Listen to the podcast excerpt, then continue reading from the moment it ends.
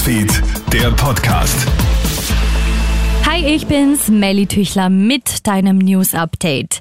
Nach einem Monat gelingt die Flucht. Eine heftige Story aus Wien kommt jetzt ans Tageslicht.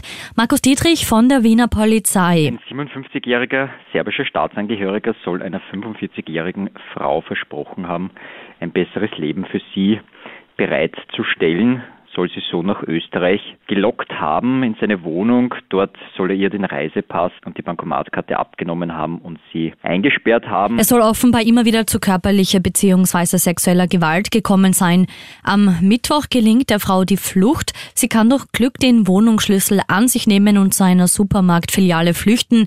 Dort vertraut sie sich einer Angestellten an, die wiederum die Polizei verständigt. Der Beschuldigte bestreitet die Vorwürfe.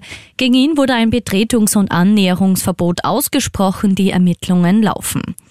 In der Ukraine wächst unterdessen die Sorge, dass bald an zwei Fronten gekämpft werden muss. In Belarus, nördlich der Ukraine, finden derzeit Militärübungen gemeinsam mit russischen Soldaten statt.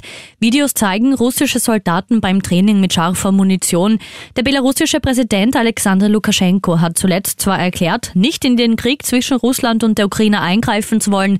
Lukaschenko gilt aber als Putin-Verbündeter und hat kürzlich die Verlegung von Truppen an die ukrainische Grenze befohlen. Zahlreiche Skigebiete in Österreich starten über das verlängerte Wochenende in die diesjährige Wintersaison. Überschattet wird der Start von Energiekrise und Teuerung. Trotzdem zeigen sich die Skigebiete optimistisch. Auch weil dieses Jahr erstmals wieder keine Corona-bedingten Einschränkungen zu erwarten sind.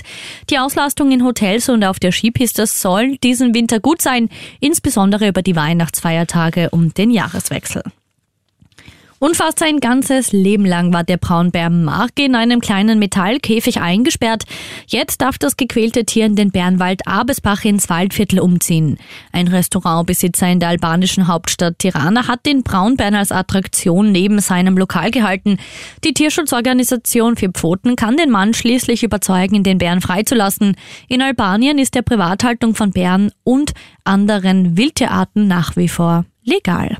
Krone Hit Newsfeed.